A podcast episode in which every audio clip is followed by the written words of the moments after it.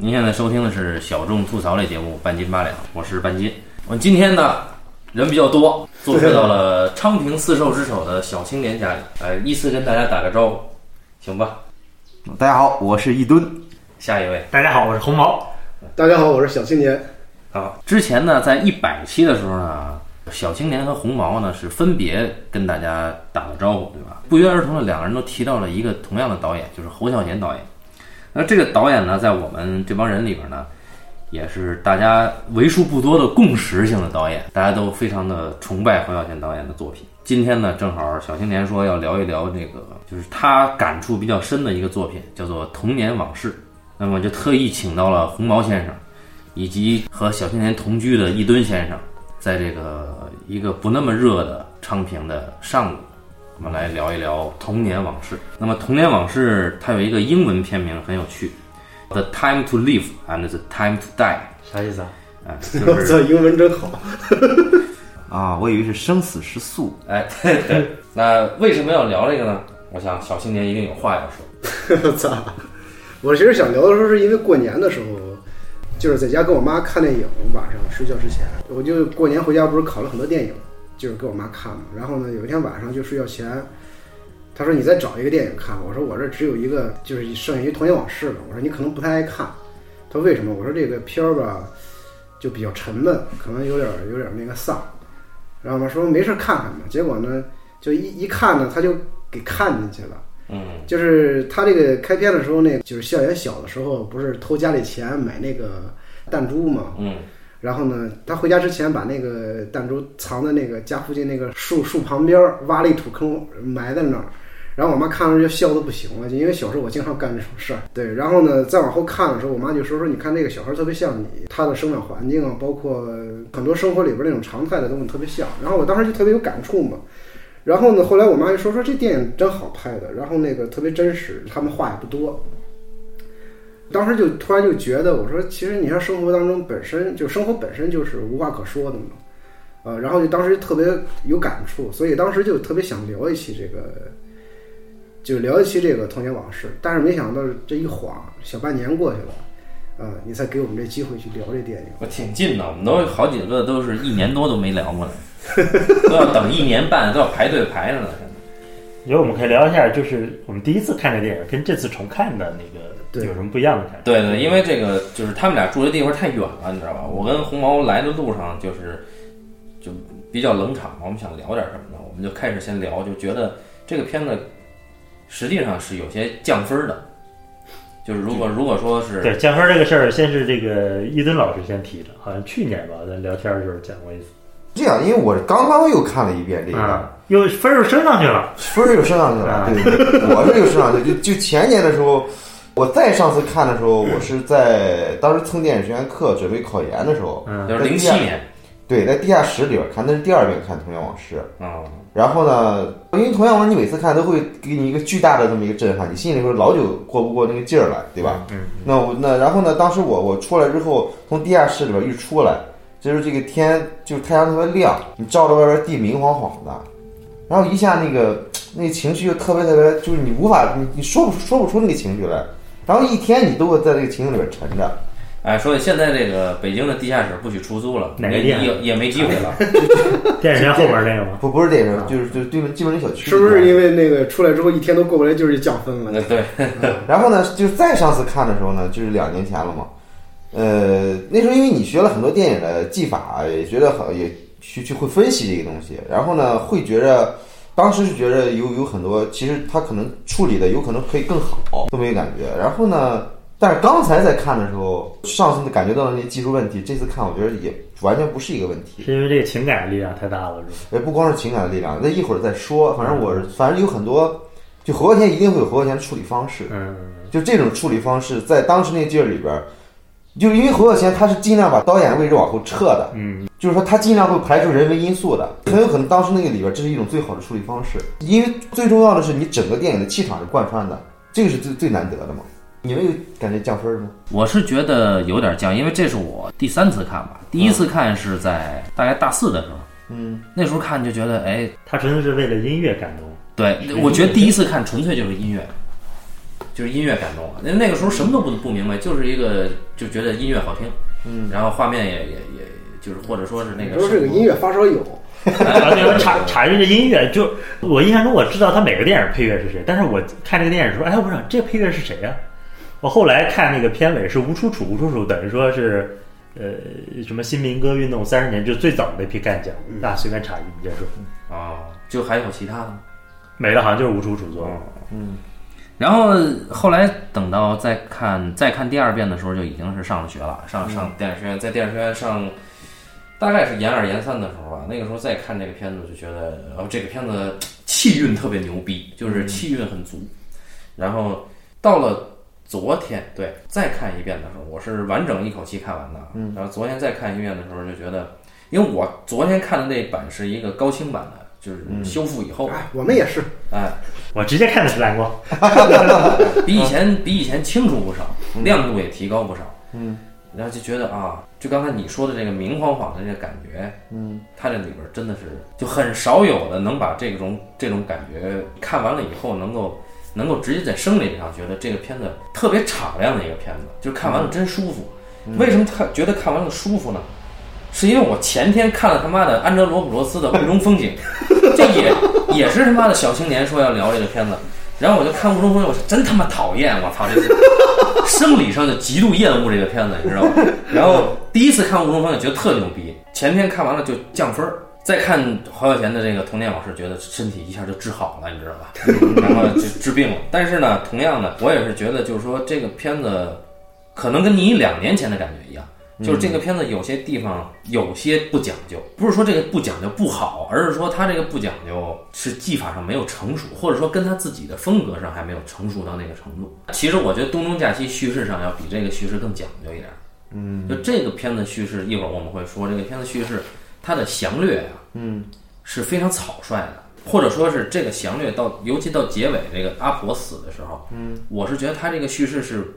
没有必要在阿婆死的时候是那么快就结束的。我感觉他的叙事到到后面给我的感觉特别仓促收的。当然有可能就阿婆死对他对于他来说就是一下就就就收尾了。但是我感觉后边他一下全用话外音把后边那个所有的事儿发生的那一年，嗯，所有的事儿全都讲完了。我是觉得这个叙事的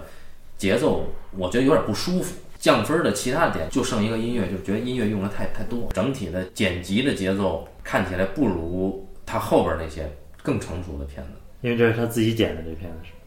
啊，就是他自己剪的。这个廖廖廖青松老师这个时候好像说萌生退役去做生意了，后来做生意失败又回来又不接着拍了。这个时候他自己自己剪的，反正剪辑没有那么舒服，我是觉得。其他的没什么，这降分也不至于降很多了，但跟雾中风景这降分是没法比的。啊，尤其这在在我看完雾雾中风景以后，身体产生了极大的不协调，这个片子拯救了我。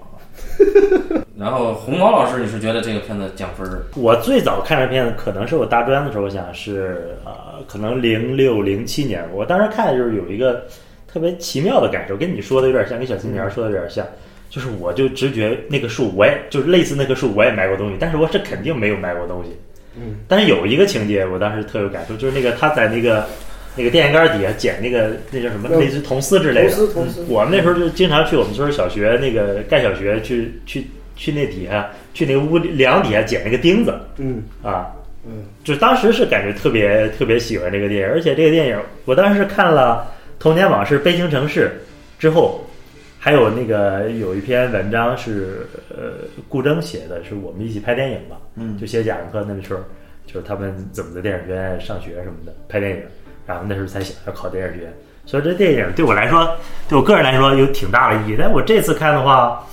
呃，我倒没有特别降分儿，但是我有跟他一样的感觉，就是我觉得这是在他那个电影语言演进的过程中的一个挺重要的片子。包括在路上，我还跟他讲，就是有一个镜头，就他们要去寻仇吧，突然有一个稍微有点晃晃悠悠的镜头。后来切过来是一个主观镜头，这在后来的电影里肯定不会出现的。对啊，我觉得那个那个印象特别深那个镜头。对，包括哎，咱们上次是不是一起看了《风过来的人》？在《风过来的人》那个时期，他拍一个人回忆，也不是回忆，就他想的过去，还是要先拍钮承泽的近景，然后吃了饭不吃了，嗯，然后切回忆，然后切回来，钮承泽还愣神了，然后他姐说干嘛？说你吃饭不好好吃就愣神儿，嗯，说我觉得他这个过程都挺有意思的。朱天文在那个《最好的时光》那本书里边，其中有一篇很短的文字，就说的是童年往事。它这个片子是个自传性浓厚的电影嘛，因为这里边姓名都差不多嘛，主角的姓名都差不多嘛，几乎就是侯孝贤导演的生平。在第一次小毕的故事之后，侯孝贤就想以这个题材投资拍片儿。然后第二部《风贵》拍出来以后呢，就演变成了另外的故事。再过了两年，负债累累的情况下，侯孝贤曾经考虑过各种商业性的选材和拍法，结果还是拍了这个。中影掏钱拍的嘛。朱天文说，这番辗转的经过说明了某些事实，其中一件便是侯孝贤已成为目前台湾电影最重要的创作者之一。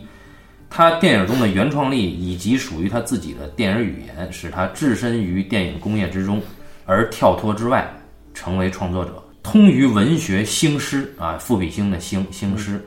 这种素质形成侯孝贤电影的基调。然后他说，《童年往事》里可预见的他还想要超过个人创作的境界，走向更广阔的普通的人生全面。在此编剧和拍摄过程中，倾向于舍弃种种设计、臆造、编排或自我风格的沉溺，而更喜欢选择原料跟事实。相信事件的原貌最具说服力，才能够是充实动人的。天文老师真能写。这次看这电影之前，我就想，哎，我说我有点想不起来，我有点想不起来这个这个童年童年的时候跟他上中学的时候是怎么切的。我不知道你们在看这遍之前有没有印象？我我当时想。我操！我说我怎么感觉印象中是是个翻墙头呢？我说那样就太拙劣了，那不成姜文了吗？扔个书，扔个书就过来了。我就看了，完全它是两两两个近景，直接切的嘛。一切你就知道怎么回事了，对吧？嗯。说一吨老师他穿今天穿的吊带和热裤，所以这 他这个往这边一转，走光了。哎，拍个照片作为这一期的封面。太闲适了，这是。大家还是听听雨声哈，先附赠给大家一段雨声。哎，哎，你看这个跟《和和阳老师》的情景很像，对吧？而且我们这个我们的 house 有竹帘子，是吧？其实最早接触这电影的时候，最早看电影的时候，那时候我们不懂，需要看很多理论的书，嗯，很多影评人的书，会拿这个小金跟侯孝贤比，而且所有人都认为侯孝贤受到了小金很大的影响，嗯，这是很多影评人的看法嘛，对吧？但是你其实你看刚才那个朱天文写的话。包括这一次对侯孝贤再看这个观感，其实你明显的感觉到，就是侯孝贤确实是侯孝贤自己就说他跟小金完全两种东西。看小金也看的比较晚，对，而且应该是童年以后才看的小金。对，而且 人侯孝贤拍的电影根本就没有看过小金的电影，是吧？然后你再看的时候，其实确实是他跟小金完全两种东西。影评人写的是另一种东西嘛，跟这个没关系嘛。影评人一看，他们也是也是全景，哎，小金也是全景，哎，那就是受他影响嘛。小金的大师，小金其实是。纯粹的再造现实嘛？你看小金，其实所有东西，小金首先它是一个纯粹戏剧结构的一个东西，而且小金他的电影里边人物的演员的走位了，包括机位设的一定非常非常严格。但是小金的剧作一定是很扎实，他要求完全按照这个东西来的，一定是这样的。你你你能明显的感觉到，其实小金他厉害就厉害在，就在这种情况下，你可能他能捕捉人物如此细微的情感。而且他能，他能用如此准确的方式在这个荧幕上能呈现出来，这是小金厉害的。但是侯孝贤导演他完全不一样。侯孝贤电影里边，侯孝贤他作为导演，他是退得很远的，在这个环境里边，他要创造一个条件，让他去自然发生。包括侯孝贤的风格，他的长镜头是如何形成的？他为了让让这个非职业演员在这里边表现出一个更自如的状态，对对对，生活里边自如的一个状态来。就你看它里边完全是完全是自然发生的，所以说它在技术上，它在技术上有可能会出现有失分寸感的地方，但这这恰恰就是侯孝贤电影的魅力所在。说起小金这个哈，我自己感觉有一个很强烈的特点，就是小金的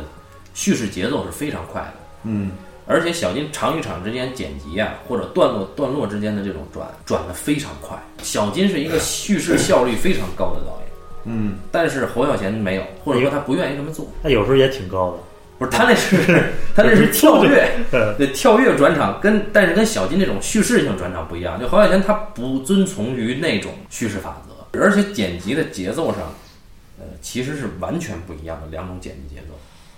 小金剪的非常快，我是觉得，因为一个人有一个人方式，嗯，就他这个方式，侯孝贤肯定做不到，也也是，但是另一方侯孝贤也不可能去做啊，对。对吧？就是这个事情，它它其实它不一定是一个分高下的一个事儿。当然，就对对我的这个感觉来说，我的观感来说，我我认为侯孝贤是更更高级的啊，我我我自己有这种，因为你跟徐晓峰导演一看法一样。就小金是典型的一个日本导演，嗯，侯孝贤典型的一个中国导演。那日本导演里边儿，你觉得他他他始终，他他很高级，但是呢，他既如此的精雕细琢，但是你觉得他很难跳出这个匠气的这一面。就是说，你觉得小金他永远他作为一个导演，他很难去放手，但侯孝贤他始终在在在在放手，这是很了不起。其实包括徐晓峰导演啊，毕竟还是这个不如侯孝贤伟大的啊。其实其实徐晓峰他的学识肯定是超过侯孝贤的。武武学学识吧，我侯孝贤不是徐浩峰，你看徐浩峰他专职做学问这么多年，我觉得他很多，包括他的历史，嗯，我觉得他这个他这个积淀，他的文化积淀，我知识积淀，不是说文化积淀对，你学历学历学历肯定比他高。啊，对，知识积淀可徐能。徐徐浩峰知道谁是阿巴斯，谁是安哲罗普罗斯，但是黄孝贤就不知道这俩人。但是但是徐浩峰导演他他可能，对吧，作为导演来说，他还不能像侯孝贤导演一样退一步，所以这是徐浩峰有点像，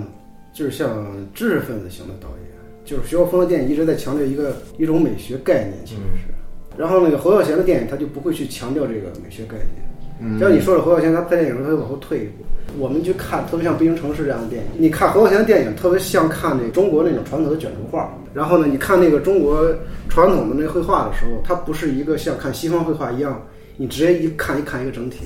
你要是从呃从左及右的慢慢的推着看，然后呢，你看侯孝贤电影，它有这个这样的感觉，就它的它往往是从这个这个这个场景开始，这个镜头开始慢慢的移，慢慢的移，它整个的生活就会随这个镜头纳入进来，然后你看到的是一个完整的一个一个像一个生态一样这样的东西。因为刚才说那个徐晓峰，他那个原话，他有一次在那个他有节课上拉了那个最好的时光，他说他觉得侯小贤比小金高的地方在于，他说他觉得侯小贤把小金的美术空间变为了生活空间。嗯。我在看那个镜头的时候，印象特别深，嗯感觉特别明显，就是那个他在那底下扔铜丝，然后有三辆自行车，那小孩儿捡了铜丝就往井深处跑。嗯我觉得这个这里边这些元素就太像小金电影里边，但如果是小金的画面，它肯定就是画面砍掉一半。瞎说啊，嗯肯定肯定是那个那个那个自行车是更更靠前景的一个位置，嗯而那个那个黄晓贤电影的画面，它不失美感，但是确实是更生活化。我前天在在家画画的时候，我就想听点东西嘛，然后我就找了那个《京城小子》嗯那纪录片，就放手机上放我那画架上，我一边画画一边听他那什么。就期间呢，我就抬头看了几眼，看了几眼之后呢，因为当时我记得最早看展览的时候，我跟那个那个伊敦不是去尤伦斯看的嘛。当时有一个展览，我就我就跟那个伊敦说，我说有一个展览，那个谁纪录片是何小天监制的嘛，嗯然后就看，就当时让我印象最深刻的是什么？就有那么几个镜头。是用那个十六毫米胶片拍的，嗯其中有一个镜头，就两个小孩在那个河边上拿那个石头，石头子儿砍那个鹅，嗯砍那个水里的鹅，然后呢就玩了一会儿之后，就两个小孩一个背影就远去了。嗯，啊，昨天还还跟他聊，我说你看那个那个叫姚姚姚什么姚姚宏毅，嗯呃姚宏毅他那个就整个这个纪录片，你感觉特别像侯耀贤拍的，嗯对吧？就是他的整个的那个审美体系就很侯耀贤嘛。然后呢，我当时看的时候，我就就就是就是昨天又重看那个《童年往事》的时候，你经常会看到这样的就这样的镜头出现，你知道吗？总总会就是说一想到就侯耀贤可能在拍片的时候，他就是他在意的是怎么把这个演员在这场戏里边的那种那种情绪的东西给留下来，嗯然后留下来之后，他要和他的生活气息贯穿起来才行。嗯嗯，然后呢，就是说这里边可能会有设计，也可能会有一些很随意的捕捉，但是呢，就是他所有的东西就是为了那个那个目的，就是说他要把那个气息给拍出来。其实很多导演他拍的片儿可能就是说失了这个东西。看侯孝贤的话，你就觉得侯孝贤其实有点像，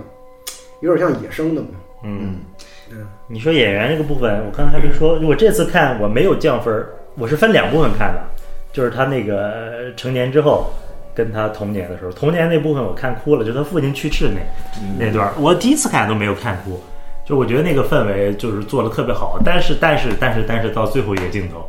就是他让他那说这个跟爸爸握握手，那几个孩子有的是呆呆的，有的真的，一看就是真的在那情境里边，那几个小孩都、都做到都哭了，包括那姐姐。然后完了，他们靠在一边儿，然后也是呆呆的哭，然后那个姐姐也哭。这时候一到他奶奶，一是我觉得他奶奶那个那个年纪当时是有点儿年轻演演年老，其实那个、嗯那个奶奶年就是依依那老太太嘛，嗯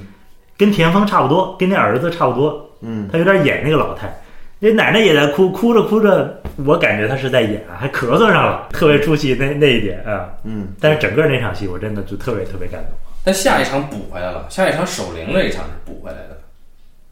守夜这一场就是我印象特别深，因为因为你他跟我他跟我说了，他说这场戏看哭了，结果到这儿我就哭不哭不了嘛。接着我一看守灵那场，我觉得特别好，就这几个孩子在这边都都在这跪着，有俩有俩哥们儿，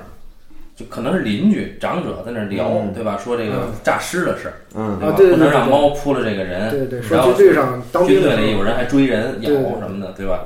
那个事儿在这儿聊，有没有有点像阿比查邦？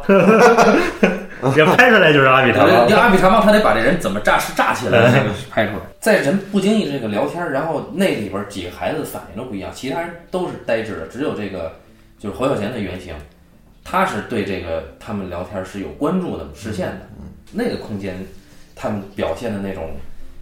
那种生活里边的聊天啊，就是说，你看守夜，其实死这个话题在中国是很容易被聊起来。你在人家给这哥们儿守夜呢，然后你说诈尸这事儿，我觉得本身这个事儿特别特别中国。嗯，对，然后他之所以说这段话，恐怕还是导演上说的。但是呢，你在觉得在那块儿说出来真的是没有这个设计的感觉。说回到刚才这个小金和黄小贤，小金是一个控制欲非常强的人，嗯，但是呃，侯耀贤确实是感觉上好多东西是自发产生的，嗯，就在镜头里面的东西是自发产生的。呃，高低我觉得无所谓吧，因为小金确实是很很很优秀、很牛逼的一个导演。呃，但是但是从叙事的就这个片子上，我是觉得作为一个自传，如果说是一个自传电影的话，它确实不需要遵循叙事节奏，但是呃，我可能还是没有太理解，就是他最后最后那块儿，就是现在就可以说说，就是他最后那个叙事的那个，呃，因为这个影片有画外音的部分，大概想想哈，一开头一结尾，中间哪儿你看你这就这个就不做笔记，你看这也是需要做笔记的。对中间有一中间有一点，中间有一点儿也不多，有很长一段时间觉得这电影就没画外音了，就就可能就就开头用一点啊。就很奇怪。你你看他拍这几个人的死啊，呃，他爸、他妈他妈，最后是阿婆。他爸死，基本上是就没他没有说对这件事发表什么，然后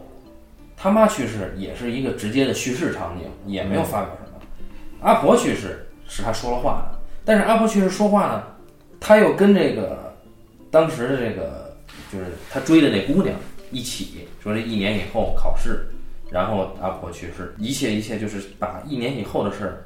用话外音给压缩了。嗯，你看啊，就是我我当时看了电影的时候，我其实最想聊的是什么？最想聊的，其实我我我我觉得就是我昨晚上看的时候，其先先是有一个感觉，我就在想，就看了一半的时候，我在想，就是就这里他这个电影里边有没有一个明确的叙事，就是没有一个明确的事件，嗯，一个这样的经过。后来我我在想，就是他怎么，就是说他没有一个明确的事件的话，他当时拍的时候在想怎么拍呢？怎么能串起来？然后我后来才发现，其实他这个电影里边主要拍的是三个死亡，三个死亡，一个是他他父亲死亡，他母亲死亡，还有他那个他奶奶这个这个死亡。他其实用三个死亡把这整个电影给串起来了，然后就童年往事嘛，然后就是说好像在他奶奶死了之后，就一个孩子的童年真正结束了。我记得是那个是米兰昆德拉还是那个谁谁还是马克斯谁说的，说一句话就是说阻隔你和死亡之间的是你的父母，就如果有一天你的父母死去的时候，你才真正的意意识到死亡这个事情。就是换言之，就是说你的父母去世之后，你你就是成为一个孤儿了嘛，对，甭管你多大年纪，其实你就少了那个。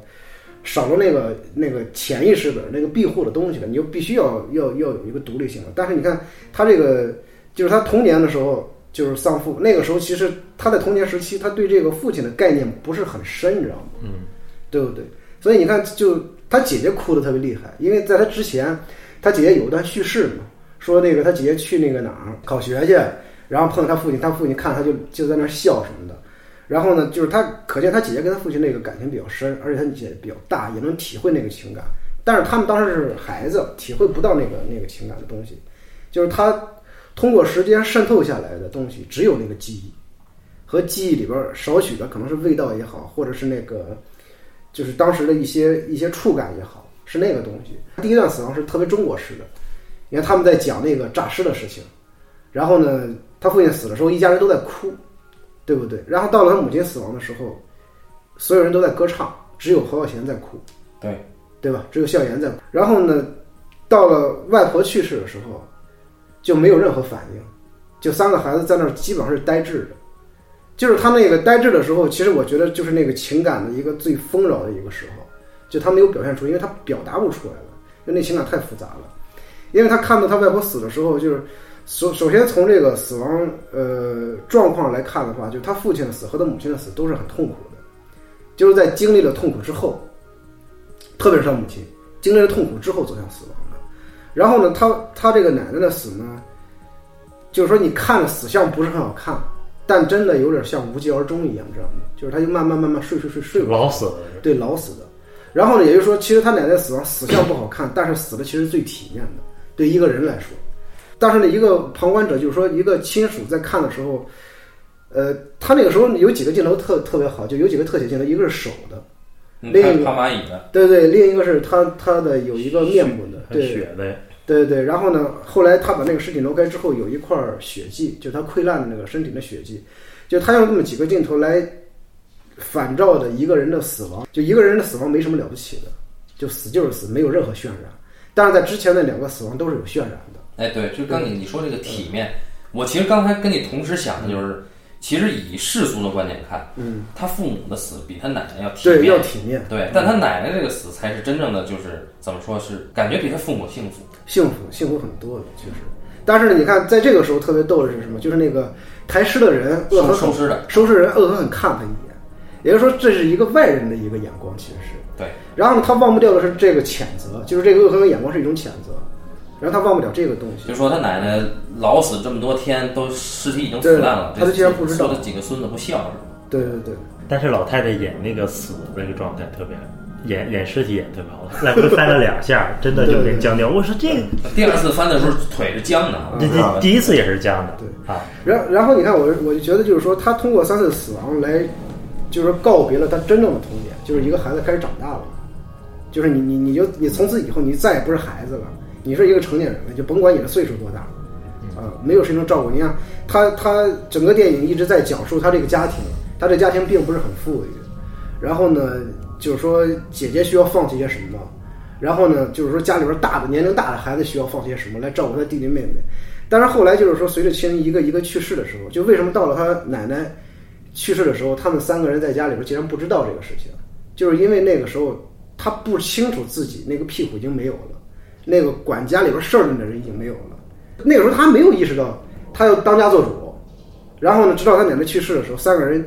就是就是很呆滞的往那儿一站的时候，就给他一个镜头，就是他兄弟四个吧，倚着门框在那儿站的时候，就是那个画面其实很美，嗯，但是你又觉得特别凄凉啊，然后就是那个那个他那种凄楚的感觉，是因为你你觉得他们是被迫长大的嘛，嗯，就是那样一个一个一个情愫。所以当时我觉得，就是我我当时看的时候，其实对这个这个三段死亡是特别特别有感触的。你说这个后来他自己讲他和这个家庭的关系，小时候就不停有想逃离这个家庭在外边混的那个想法。后来他长大了慢慢理解，一是电影里边说了，其实他父亲是有肺病的，就怕传染，不跟他们亲近的。对对。他说他后来也知道他妈这有道疤，就脖子上其实是自杀过的，就整个那个家庭氛围是非常压抑的，所以他根本就不想青春期的小男孩根本就不想在家里待，就想去街头混。刚才说了那个那个守灵那个，我我觉得好的，到呃你说那点是那个氛围挺好，但是我觉得好的是，他不让他去洗澡，他去洗澡，嗯，然后他妈就嗷嗷一嗓子又开始哭了。我觉得那个就对我昨晚上看那一块直接给惊着，就是说你好像觉得那个死亡就到此为止，对好像过去了，好像过去了。然后呢，对对，最后一说那个那个他姐姐说说那个阿竹你去洗澡，然后他他说我洗过了，然后说那个笑颜你去洗。阿笑，你去洗，然后他又去洗，洗了之后呢，就这个时候，整个的黑背景前面有一个孩子的一个一个背影，然后这个时候啊一声，他妈一哭，一转头，一个一个惊愕的眼神，好像是这个镜头对切了切了下一个镜头就是他切了在树上那个，对对对，切了就他长大了，对他那个背影转头特别惊恐的那个感觉，对对对，特别好，那个那个，而且那镜头很长，对对对，而且那个那个那个那个经验，我觉得是可能。很多人都会有，就是特别是那种在在在农村那种那种葬礼，就有时候不知道这个农村葬礼，特别是北方，他们真的就是哭丧，对对，就他根本就没人教，就是像什么这个婶婶啊或者是妈就会唱出来的，就突然就莫名其妙又那个又开始哭，那个就是你看我我我之我我之前有一个特别好的朋友，就是他在一一零年的时候，他他他他妈去世，他妈去世的时候呢，就是说那年就是突然有一天，那时候我正好那几天感冒的特别严重，就是他就给我打一电话之后，然后呢就说那个那个他说那个我妈我妈走了，然后我说啊，然后我们俩就沉默了十几秒，就把电话给挂了，你知道吗？挂了之后呢，我就一直觉得。就是我就当时就是因为身体也不好嘛，然后那个情绪也很低落，就听到这个消息之后呢，你就突然觉得这个这个这个人好像命特苦那个感觉。然后等我病好了之后，我就回了趟家，回趟家去找他，找他之后呢，他就在那一边抽着烟一边跟我说，他说你不知道，他说他妈去世的时候，整个的那整个过程什么什么的。他说最让让他难受的是那个葬礼，就他在他妈去世之前已经已经就整个人都哭干了，你知道吗？啊，然后呢，就葬礼的时候呢是这样的。就是你要抬着那个棺椁，就是那个在村里边就像游行一样，后边跟着很多人嘛。他作为这个唯一的儿子，要要在前面抱着这个像，要在那走。然后呢，到了一个地方之后，把那个棺材放下，让你哭的时候你得哭，不让你哭的时候你就想哭，你得憋着不能哭出来。然后呢，他我又问他说为什么？他说因为他们说，如果在这个时候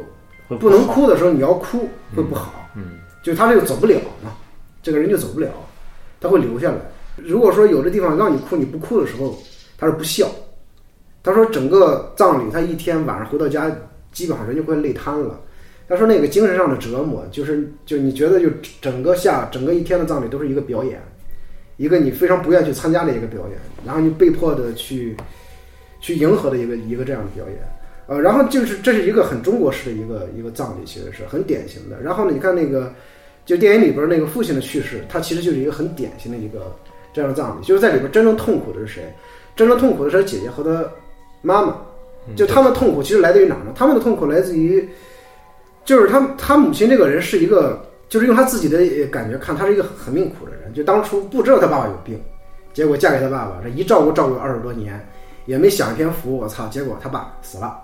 然后呢，接下来要照顾他们几，他们还要照顾他们姐俩。就他这个哭里边。有情感这个这个因素，也有别的因素存在的，其实是有抱怨的因素存在的，其实也，然后也有自怜的那个因素。然后他姐姐这个哭呢，其实单纯的就是一种怀念那个东西。然后呢，他就是作为他他他奶奶那个哭，我觉得其实挺有意思的。就是你看从整个电影里边来看，他奶奶这个人好像从始至终都是神志不清的一个人，嗯，就每天都想着回大陆，嗯。啊，其实你要说到这儿，我想说再补充一句，他奶奶的死其实唯一不好的就是没有落叶归根，可能是，啊，就他一直想要回大陆，永远都是说我们回大陆，我回大陆吧，啊，然后呢，就是说他他永远就是你你就他奶奶在那个时候的哭，你很难揣摩他那个时候的情感是什么样，就是很难猜测，所以说我觉得觉得觉得挺有意思。我是觉得就是他说的这个葬礼这事儿，说这个这个姐姐这个拿捏的其实很准，就是。他姐姐跟梅芳还那个演妈梅芳演的特别好。他姐姐其实哭了两次，都是关于父亲。第一次是父亲葬礼嘛，后来是那个，后来他妈死了以后，他姐特别从容，就说：“哎，这个是什么？对，这个分东西，分东西。比如说，这是妈当时给我的嫁妆，然后这个留着让老二，就是他们家长男结婚时。当然，我觉得他们家长男可能不会结婚哈。然后这个，然后那个后后面呢，就紧接着他找到一一个一沓纸，他说这是爸的自传，他就开始看。”看着看着他自己就哭，然后他就说：“哎，说爸其实是他传染给咱们，所以小时候咱们小时候从来不跟咱亲近，嗯，等等等等，就是女孩对父亲的感情，还真的是要比这个呃男孩对父亲的感情要深。然后再说这个阿婆死的时候，阿婆死的时候是因为是这几个男孩在，然后长男也不在，就那三个三个小小孩在。”三个小孩在刚才这个小青年就说说这个这个阿笑他没有这个当家的意识，其实这这很正常，就是男孩很少有这个，女孩当家意识是天生的，对对对对。对，但是男孩很少有这个当家的意识，所以呃，我觉得这个都非常的准。前一阵就在看这种关于儿童题材的嘛，正好是有人找我去写这个奇迹，所以我就很不满奇迹里边对哥哥的那个设计。然后我童年往事，我当时看的时候就在想，老在想古岭街，嗯，就我也不太满意古岭街里边小四的这个设计。就是我知道呃，男孩儿有些男孩儿是早熟的，但是这个早熟，我总觉得在电影里边拍出来，他就显得很刻意、很奇怪。嗯嗯，对，我觉得男孩迟钝一些是非常，可能是因为我小时候一直是相对迟钝的，就是我觉得我对他们这里边儿他处理他父亲的死这帮小孩儿的反应，我觉得特别牛逼，就真的是很迟钝。那个感觉就是，就父亲死了，但是父亲死对他意味着什么，他自己并没有意识到，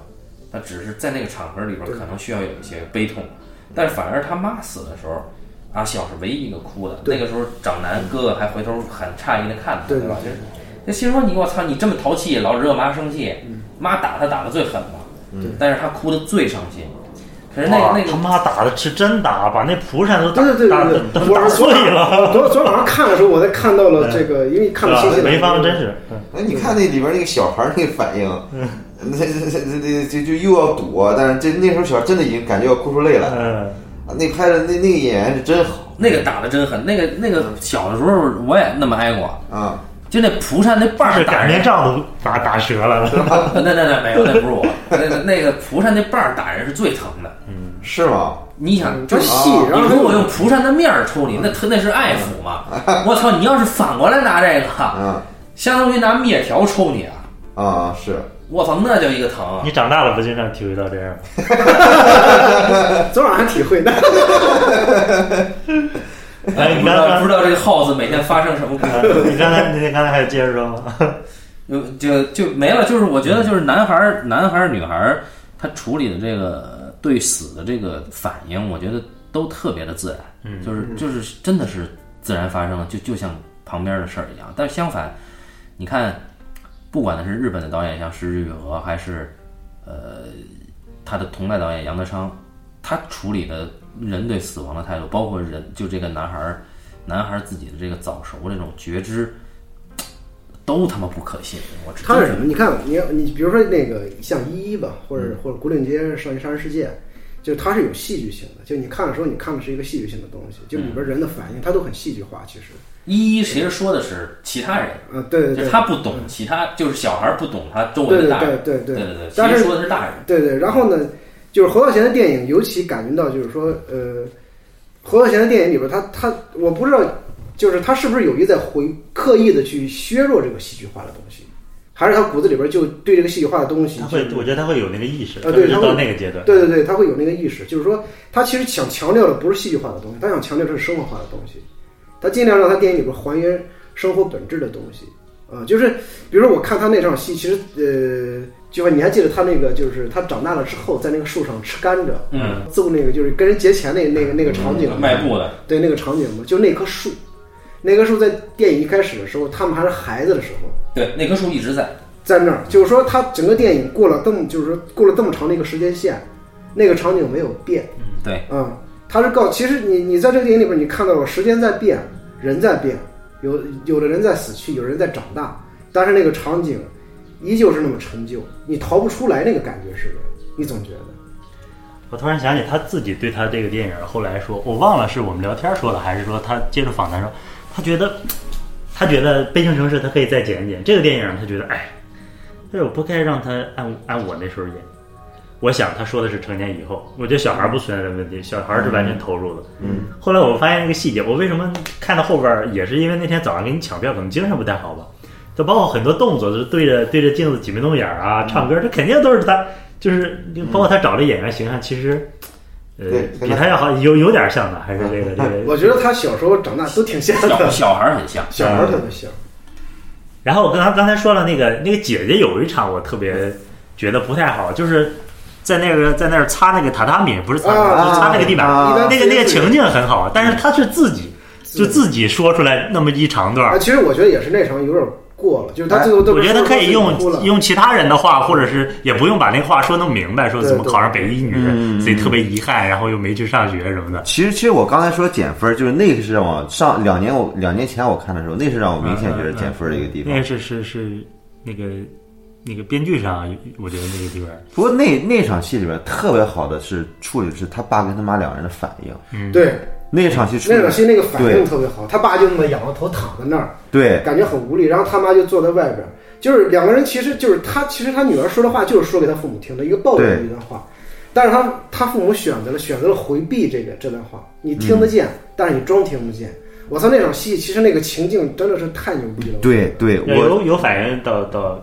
到到那个什么了，你如果你仔细看那场戏，他俩俩人的反应，嗯，就是你看不到反应的反还是应，还是有反应。对呀、这太如果说做出反应的话，就是反应肯定就对对，就所以说这个那就但是你再再看，就是他爸什么时候一下养在那儿了，就是你感觉纯粹无心的一个一个设计，啊对对但对但是那个那个真的是太太了不起，他整个镜头在前景，就他一直在他女儿身上。嗯，然后这个时候就你不会去看后景的人必做了什么。反正我没发现是。我昨天看的时候是有意的看了他后景发生了什么，嗯其实是在看。嗯。其实再一个，我现在在想，就那场戏，很明显会让你觉得减分的地方。再一个就是就是我觉得有一个技术性原因是没有现没有同期录音，有可能在现场的时候，这个女孩的表演这个状态是非常好的，是导演我觉得完全可以这过的。些演员都是后期配的，对，但是你一旦后期那场戏，是因为因为你只能看到通过这个他的台词来看他的表演，但是你看不到现场的状况。嗯，当你一旦在后期再配的时候，我估计那是怎么都配不了了。嗯嗯那女孩的音配的是有点儿，有点儿太那个时代那种台湾那种言情剧的那种。如果这个电影如果是全同期录音的话，那那肯定品质会巨大提升的。嗯刚才说那个，刚才我们在路上聊这个田丰老师，这个演父亲的，原来是演武侠片儿的，啊，对啊，经常邵氏里边会出现。对啊胡金铨的。啊，对啊。但是他后来演的也非常好。刚才你没说完，就是何小贤说说这个片子，他那他对这片子观感是他不想再碰这片子了，还是怎么一个意思呢？我不太明白。别人经常会问他说：“但是你觉得你哪个最满意嘛嗯？”他最满意的，他就说：“呃，最满意的是南国。他最他可能现在最喜欢的是南国。嗯呃，可能觉得他觉得风贵也也很好，那个力量很足，包包括那时候应该也是对他更重要的一个片子吧。嗯他反倒是对家大家都觉得这个《童年往事》跟《悲情城市》，自己可可能会觉得问题啊，哦，那个忘了说了，我不是听他说的，后来我见陈国富有次，就大概就是《悲情》二十周年的时候，说他跟侯孝贤又重新坐到电影院里看《悲情城市》，就看了两个人就是一身冷汗。嗯他那个冷汗的意思就是说。主要是说在那个美术上，就那个、那个时代背景，从那个道具啊、美术上反映。他当时觉得做的还可以，说现在看，哇，看的会流了一身汗。这只是他们在拍的人，可能我们看完全没有那个，我们哪知道哪是四十年代的台北跟那个他们当时找那个东西对不对啊？啊，他没有说具体的，但是他他提到那个，他说我不该让他按我我那个我那个样子来演。是，他就说应该按他后来对演员的那个想法，就让他进入到那个情境，就然后让自然按照自己的去自然对去在那个情境里边生长。这能看出那个尤安顺是好多地方是是，我感觉都是应该他他给他示范过啊。你说那个明晃晃的感觉，有一段我特别喜欢，就是他们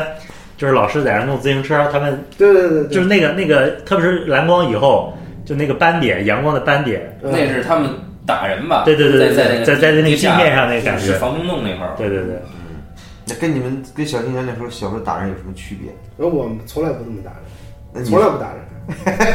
因为你跟我说过同样的话，就是你那时候打架从来没欺负过人。对对那何小贤自己，因为几年前我看那何小贤访谈的时候，何小贤说过，他他他他那时候就是他也从来没有欺负过人，就有时候就他，但是有一次就是他有一次他打架打的特别狠，是因为别人报他名字不好使了，嗯，不就在电视对里电影里边电影里边出现那什么了。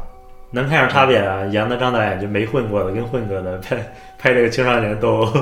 就是他的那个那个斗殴场景，其实让你觉得，就反正因为我我小时候经常见这种场景，嗯所以你看我要看那个那个《桂林少年杀人事件》，我就觉得有点做作，就是它设计成分太重了。对，比如哈尼的装束，然后呢，但是呢，你看那个就是《风柜》里边也有场景，对吧？然后这个这个《东阳往事》也有场景，我就看的特别舒服。然因为我在那个时候，我作为一个旁观者看的时候，它就是这样的。就比如说有有一次，那时候我在那个我们我们那儿有一个高中，呃，前面有一个胡同里边，跟几个朋友坐那儿吃冰棍儿，就突然听见有人喊。啊！然后就一个人从前面，就是那头上带着血土什么的，从前面唰跑过去了。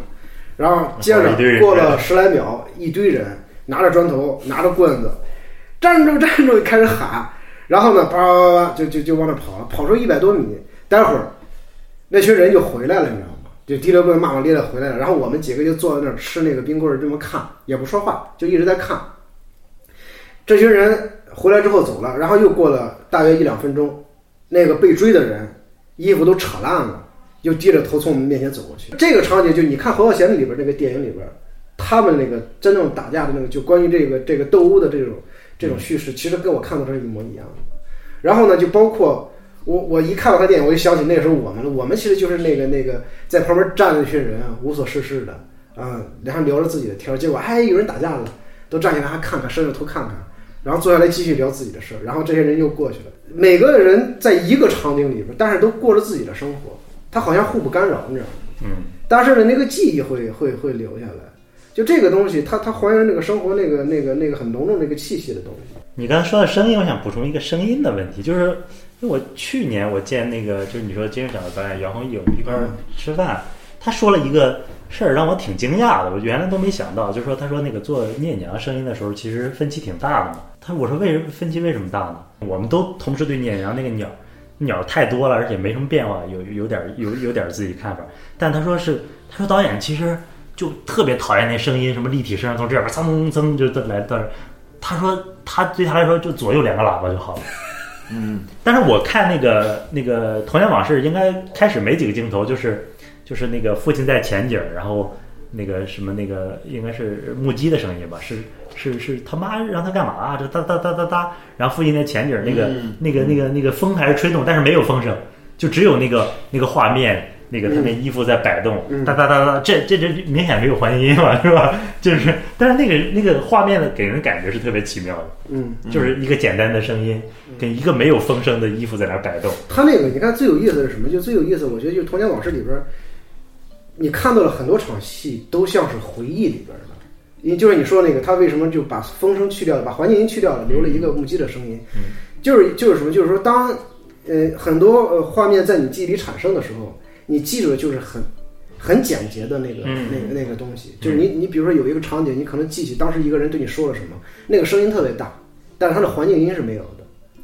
嗯，所以你说的感觉对，但是那个他应该不是，他应该不是不是不是刻意这么不要环境音的。呃，估计嗯估计估，但是他这东西可能正好对，就是对的。就比如我作为一个对他，出来的感觉是这样对，嗯，因为那时候就没就没有同期录音嘛。其实他拟声做的很不错，有一场景是剁馅儿，他妈在那儿剁馅儿。这剁馅儿呢，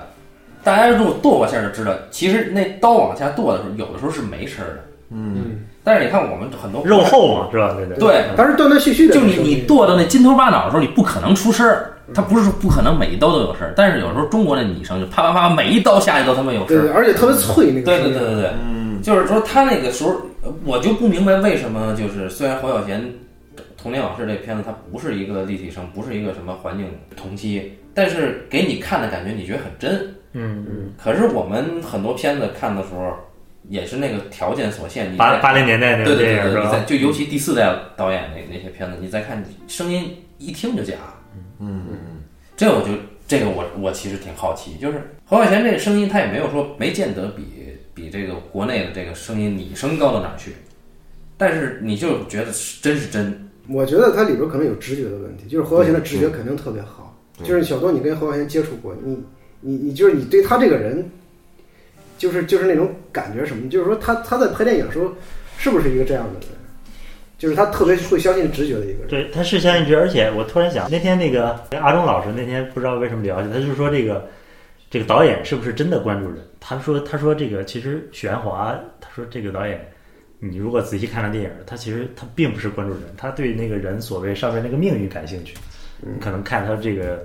如果往深了看，他对人可能是冷漠的，包括杨德昌，他可能关注人，他关注的是人的阴暗面。嗯嗯啊，我觉得他说这个挺对的。他说只有他觉得看过华语导演里边，只有侯孝贤是真的关注人，而且那个细节做的特别好，结构也很好。他是真的关注那个周围的人嗯啊，他直觉他当然是肯定靠直觉。嗯平常生活中他是会把一个屋子里人全照顾到吗。他是这种，我我特别爱讲两件事儿，我不知道跟你们讲不讲，就是别人总问我，就是在那个剧组印象最深的啊，或者有什么感受。我说我我有一点印象特别深，就是因为我不是那种吧，你看，就是我童年往事跟悲情城市对我上学影响那么大，但我那性格就不是说，哎，呀我特喜欢电影，我说又没有给我签个名吧。呃签名儿签了，但我就不说说不出口，就是那个说那个说说也影对我影响有多大，呃，然后我更不会说那个什么，哎，大我我想你当导演或者怎么，你有什么建议？但是但是我会聊他具体电影，比如说导演，我说那个我我那个原来看 DVD 看你咖啡庄看不进去，后来去法国文化中心，我就是看完胶片特喜欢，说一个星期回想起来都是，我就会跟他讲这具体的感受，其他都没讲过。然后我们拍了一段时间，他那个金马五十的那个宣呃广告片不是张曼玉演的吗？他跟李冰冰就回了一趟台北，然后我去机场接了他，然后我们从机场往涿州影视城走，然后路上也大概聊了聊，然后我想他也可能也挺累吧，然后就快到涿州的时候，我就我就没说话，就挺长时间没说话，十几分钟吧。然后突然我我坐副驾驶嘛，突然他在后边说：“哎，他说小东啊，哎，我说怎么的？他说要做导演呢，你最好要有一门技术进入这个行业。他说你看我哈，我原来是编剧，原来做副导。说你看小姚，他说杨红毅，嗯，说他原来也写剧本，摄影师，而且现在越越做越稳。他说你你明白我意思吗？哦哦哦，我说啊啊啊，哦我知道对。你看我没有没没有我没有向他说导演说这个我怎么当导演，他可能会听其他的导演组的人说过，嗯，小东也是电影学院的或者怎怎样怎样，但是他会对人有一个有一个观察，嗯他不需要你说我我去问你，但是突然某一个点，他就会告诉你，他觉得你可能这个阶段应该怎么做啊？我觉得这是挺挺能嗯那个体现他性格的一个，他说对人应该是有关切的，而且不光对我，包括有有包括我们那个导演车的司机，嗯，他他就会就是我们这也是经常开玩笑说，那司机就是说说，比如说那个呃有有个什么外地女朋友，那司机你也五十多岁了，嗯，然后我就说，哎呀，我说这个叶叔你还挺挺乐于跟我们分享这种风流韵事吗？然后导演说，哎，就是你们这他这不是乐于分享，他这是吹嘘。啊，他还拿这事儿来显摆，那叶师傅在那边嘿嘿笑，就他就非常生活中非常啊，包括还有一次我们从那个呃承德的山区往北京走嘛，嗯那个山区那个我们路过那个地方挺有意思，就大概是一个小学校吧，在那个村儿应该是分散的，可能还要翻过山，反正离得挺远。我们那个车经过那时候正是那个学校那个放学的时候，然后他就托着腮帮子，他说了一句，开着小学生哒哒哒哒就就往就就不同的山路上走，他说哦，他说好有意思，他说他们这是在放学哎。就那个感觉，我特别奇妙，我就不像跟他在一个车上，我就感觉我跟阿巴斯在两辆车上。就你会就时刻是就是他不拍电影的时候，他也他也在想，哎，这个这个地方人的状态是什么样嗯啊？包括他不拍戏的时候吃饭，因为那个那个戏那个呃时间还挺充裕的嘛。嗯吃完饭，我们当时在那个军马场，也是一个小镇子嘛，内蒙，他就会吃完饭他就自己去溜达，去看这个这个地方的人怎么生活啊。他对人非常非常感兴趣，所以说可能体验在他电影里，他会对人怎么样行动、怎么样生活会有一个判断吧。这个我觉得应该应该是因为现在主要是很多很很很多人可能不太在意去观察人了。也有可能到我还有一个例子例子，我们有同同样有个朋友，就是一个女的录音系的一个女生，原来不跟过《吉林十三钗》嘛，他们就是就说那个张艺谋就说说大概那时候说六七年没去过超市了吧，说说我怕我被别人认出来，这多麻烦。然后他们说导导演说现在不会这样了。嗯，但是你就他他的意思是说，你就能想象这个人就就离生活，他只能拍一些什么嗯，虚构的啊，什么玄幻的啊，就他他他跟一般人没有接触。你像侯导，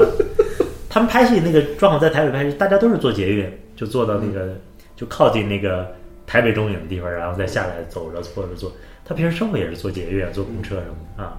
嗯，啊，这个这个，那他他在台湾不也会被人认出来吗？也会啊。嗯你想他他，而且还有一个我觉得挺能代表他跟人打交道的例子，他也当然会被认出来。嗯他公司有一个就是做国际行销的一个一个一个姐姐姓张，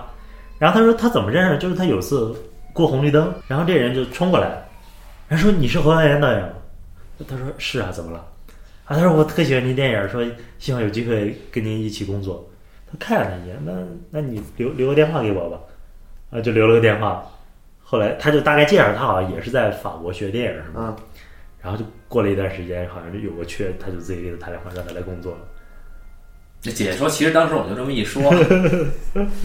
哎呀，那我以后去台湾，你跟我说侯耀贤导演住在哪儿，我天天在那片儿活动。他自己会说，他说他每天都你先把你的吊带整理好，看着辣眼睛。我说坐你对面，我看着辣眼睛，我操！他每天都去什么杨什么什么一个学校的一个跑道上去健走，去锻炼身体。嗯哦，好，我也天天在这儿等。我大概记得五年前的时候，就是北京不是老每年都在叫什么华语什么青年影像论坛吧？对对对，那一年侯孝贤不是主席嘛？下大雨下大雪那年，对，然后呢零，九年，我去上厕所小便，侯孝贤正好我先去的啊，嗯，然后我一看旁边来一个来一老头儿，个儿挺矮的，我哎呦我操，吓我一跳！我说这这干瘦干瘦的，黑了吧唧的，是不是侯孝贤吗？然后他就开始他说，他跟他跟他认识的人，可能是在另外一侧，说这人啊一上了岁数啊，尿尿时间就长，就尿半天。哎呦，我觉得太有意思了，我操！看了半天，我走了。像像刚才说张艺谋导演平常不去超市，你说要真像这种情况，他可能也得专门给他弄一厕所，对吧？那去厕所人认出我了怎么办？嗯，弄几个弄几个大瓶子也可以。其实侯孝贤对人的照顾，大家会说很多人，就生活里边对人的这个这个这个周至了、妥帖了什么的。但侯孝贤他这个确实是自发的一个，嗯，对吧？你侯孝贤做人就是自发，他自发的会去关心别对，一个。他是他是那个，因为比如说那个精神小子那个展览的时候，不是还有一个，就当时就是那个展览开幕的时候，接着在尤伦斯做的那个一个论坛嘛，是那个谁有有刘晓东、何小贤，这对咱在土豆上现在还能看到的。对对对对，这个你从网上能找到那个视频。然后何晓贤就当时就说了一句话，我忘了怎么说，但是他说的我从来不会觉得我作为一个导演多么牛逼，嗯啊、我就这么想着就这么做什么的。就是说你你包括从何小贤电影里边儿，就是从我的感觉就觉得就是说侯孝贤应该是一个在平时不太会把自己当事儿的一个人，啊、就是觉得就是这个就是一个工作，我要把它做好，啊、是这样的一个人，就他不会像很多大陆导演有这么多啊这个思想包袱、明星包袱什他么的。不会觉得他自己这个身份有有对对对，这个我觉得这肯定是，你要他这个份儿上的人，他要再考虑自己导演这个身份，包括像徐晓峰导演这么这么优秀的导演，但其实他他他他有很多概念，对吧？他其实很多后天学习的部分。但侯孝贤，你看他拍电影，他完全不是从学院中来的。刚才你说第四代为什么在技术条件同等限制的情况下，第四代电影、第四代那帮导演拍的东西会让你觉得假？因为他很多东西他是按照自己学所学的知识在和概念再来拍这个电影，他觉得这样做是对的。嗯，他他他认为这样做是概念里边是对的，但是侯孝贤导演完全不会这么考虑。你说的这个，我想起我那天看，就是最近出了一个，就是蒋杨德昌导演，就是就呃他跟他工作好多人就讲他工作过程，然后有一点他有个人讲的特别逗，我觉得就特别能跟侯孝贤对比。他就说他有个演员嘛，大概就有一场戏，就是他要演一个特别屌的样子，但是好死不死，他就在诚品书店，就是他要对着那个玻璃窗户，嗯，窗户是玻璃的嘛，外边挤满了人，嗯，其实他这对我来说是个障碍。说要平时没有人，等于说他就是对面好多观众嘛，都看拍戏的嘛。他说不光这个，摄影机在对面，嗯杨德昌导演在摄影机后边。嗯，杨德昌导演是什么呢？就属于演的好，他就在背后给你挑大拇哥；演的不好，说我你这个让我怎么演啊？你看那个意思，那个人就这么夸张的反馈呢？对，他会，他会，他会，他会有就表示他觉得你演的好，就就就说大拇哥，哎，对对对，说说我操，我演了两三天就实在我就崩溃了，把我。啊，侯孝贤，侯孝贤在片场演员是绝对看不到的，他会一绝对要躲到一个演员看不到他的地方。就他不会给演员造成任何压力。对对对对对，啊，所以就是你看之前是你说的吧？呃，红毛说说这个侯孝贤特别想改这个引进顾影超是吧？嗯，是秋风超还是顾影超？就是后来被那个山田洋次拍成《引见鬼爪》嘛，嗯，他觉得太烂，但他他不是原话肯定不是这么说啊，一般一般也就是我这么说。我是听别人转述，就是那个啊，说他生活中当然是个平平和，但是到他这份儿就艺术上他还是挺 挺高的嘛。我听另外一个人说说，哎，导演不是特别能看得上山田洋次导演。然后我就前两天就看那个呃《黄昏清兵卫》，因为要要写影评嘛，然后就看那个纪录片。你那是新写的？对，哎然后这这里边有一个有一个段落，呃，就拍现场啊，就是那个不知道你们有没有印象啊？就是清兵卫的那个舅舅上家来谴责他，就是因为啊就他穿衣服破不洗澡，然后当时不是他舅舅拎起那个烧水的这个茶壶铁壶，然后铁壶那个、那个水泼出来。溅到底下的炭火上会起烟嘛？嗯那一个镜头拍了多少遍？我操！山田洋子说：“我一定要这个烟起到一个什么程度。对，但是我想这这个事情是不太可能发生在他不会为了效果而效果。对对对，嗯，呃，就就山田洋次说戏的时候也是也是比较较劲的，嗯就是他他当时给有一场戏对小孩来说太难演了，就是这这个后来拿掉了这个段落是什么呢？是在这个影片里边儿，清兵卫回家。发现这个做饭，让这个两个小小女孩在家做饭。那个奶奶不是痴呆嘛？清兵卫回家以后，发现这个饭糊了。我操！这小女孩儿，你想她小姐姐，她要做这个饭，饭糊了，这个然后要对父亲有一种负罪感，这个表情你怎么演？嗯，他他就一定要让这小孩演出这个表情，这这这他妈的，这也忒难了。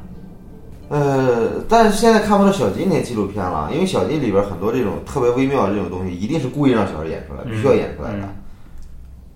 对啊，所以其实我也挺很很很很纳闷，我我估计小金可能也是这样的工作方式。但是你看肯洛奇就不这么玩儿，就咱们聊过那个小孩与鹰嘛，嗯那肯洛奇他他就结尾那个鹰死了，他事先不告诉小孩儿，嗯他说你回家，你你打开垃圾桶。嗯我操，小孩哪知道垃圾桶里边是他一直养的那只鹰的尸体啊？嗯，他打开以后一看是这样，嗯然后但是那场戏效果到了吧？嗯，后来那失之愈合就问问克罗奇说：“你这样是不是骗了这个孩子？”克罗奇说：“这个太简单了，就是我相信我们在拍摄这一段之前已经建立了足够深厚的信任，我有信心很快能修复这段信任。”嗯，对，这这这他每个人方法不一样。你看杨德昌拍那个张震，就面对那个死亡，他是他说张震后来回去，他怎么怎么拍的？说去了片场，什么都没说，就把他拉到小黑屋里骂了一顿，啊，对，就是让他面壁，然后出来他整个人都是懵的，然后出来就拍了那个他那个反应镜头了。对，巨狠那场，嗯，那场直接就要他一个生理刺激，就直接直接拿的巨狠！我操，张震后来后来张震那事儿有有心理阴影。对，其实拍那戏对他那个日后的性格，拍完这戏以后，他再回去上学，他不是他就不是原来的他，原来他他是一特别开朗的人。拍完《古岭街》以后再回去，他就变得心事重重的这个人，很阴郁，你知道吗？太长。所以就是还是吴念真的儿子不是说那个评价杨德昌跟侯孝贤的话是吧？就说有时候电影更重要还是人更重要？觉得在杨德昌那儿电影更重要。所以你其实人毕竟境界高低还是有差异的。这跟性格有关系。你看，我看那个那个那个说到杨德昌，就那个每个人他工作人员最后聊聊到最后都是都是怎么跟杨导撕逼，都是怎么跟杨导最后决裂。所以说杨德昌最后寿命短，他真的是一个气性太大的人。踹记者，但是踹记者这个我能理解。再再聊都是杨德昌了，那也是太逗了。所以，所以就是现在说回来，说这个，呃你你看侯孝贤，他这个有有一个很有名的话，前两年叫背对观众创作。但是有些其实有些呃影迷也好，然后学学这个专业的人也好，他会理解为背对观众创作是导演的一种姿态了。嗯，就我不需要去跟观众发生关联，其实不是这样的。就是你看侯孝贤，他对人其实始终保持着亲近和观察的，甚至有嗯有关照。但是他依然能够做到背对观众创作。这个背对不是说他在迎合观众的这个商业的欣赏习惯，嗯，是这种背对。然后我们可能大陆的好多导演是反着的，他的这个背对观众，他不是背对观众创作，他是背对观众生活。所以，所以这个背对观众创作，大家还是应该有一个正确的理解。你看侯孝贤很多段子嘛，就去戛纳、去威尼斯，什么阿巴斯和安哲罗普罗斯都很喜欢他的电影。那俺俺知道那个梗应该留到录那个雾中风景的对对，我不说，但是但是他根本不知道这俩人是谁啊，谁是谁是阿巴斯啊？这所以这个这个人就是这么可爱的一个人哈。呃，那个我觉得，嗯，今天就就是关于童年往事还有什么可聊的？我觉得差不多。差不多了。行行，我实在受不了一顿老师的这个服侍，所以我们今天今天先先到这儿吧。感谢大家收听这一期的半斤八两，咱们下期再见。好，下期再见。再见拜。拜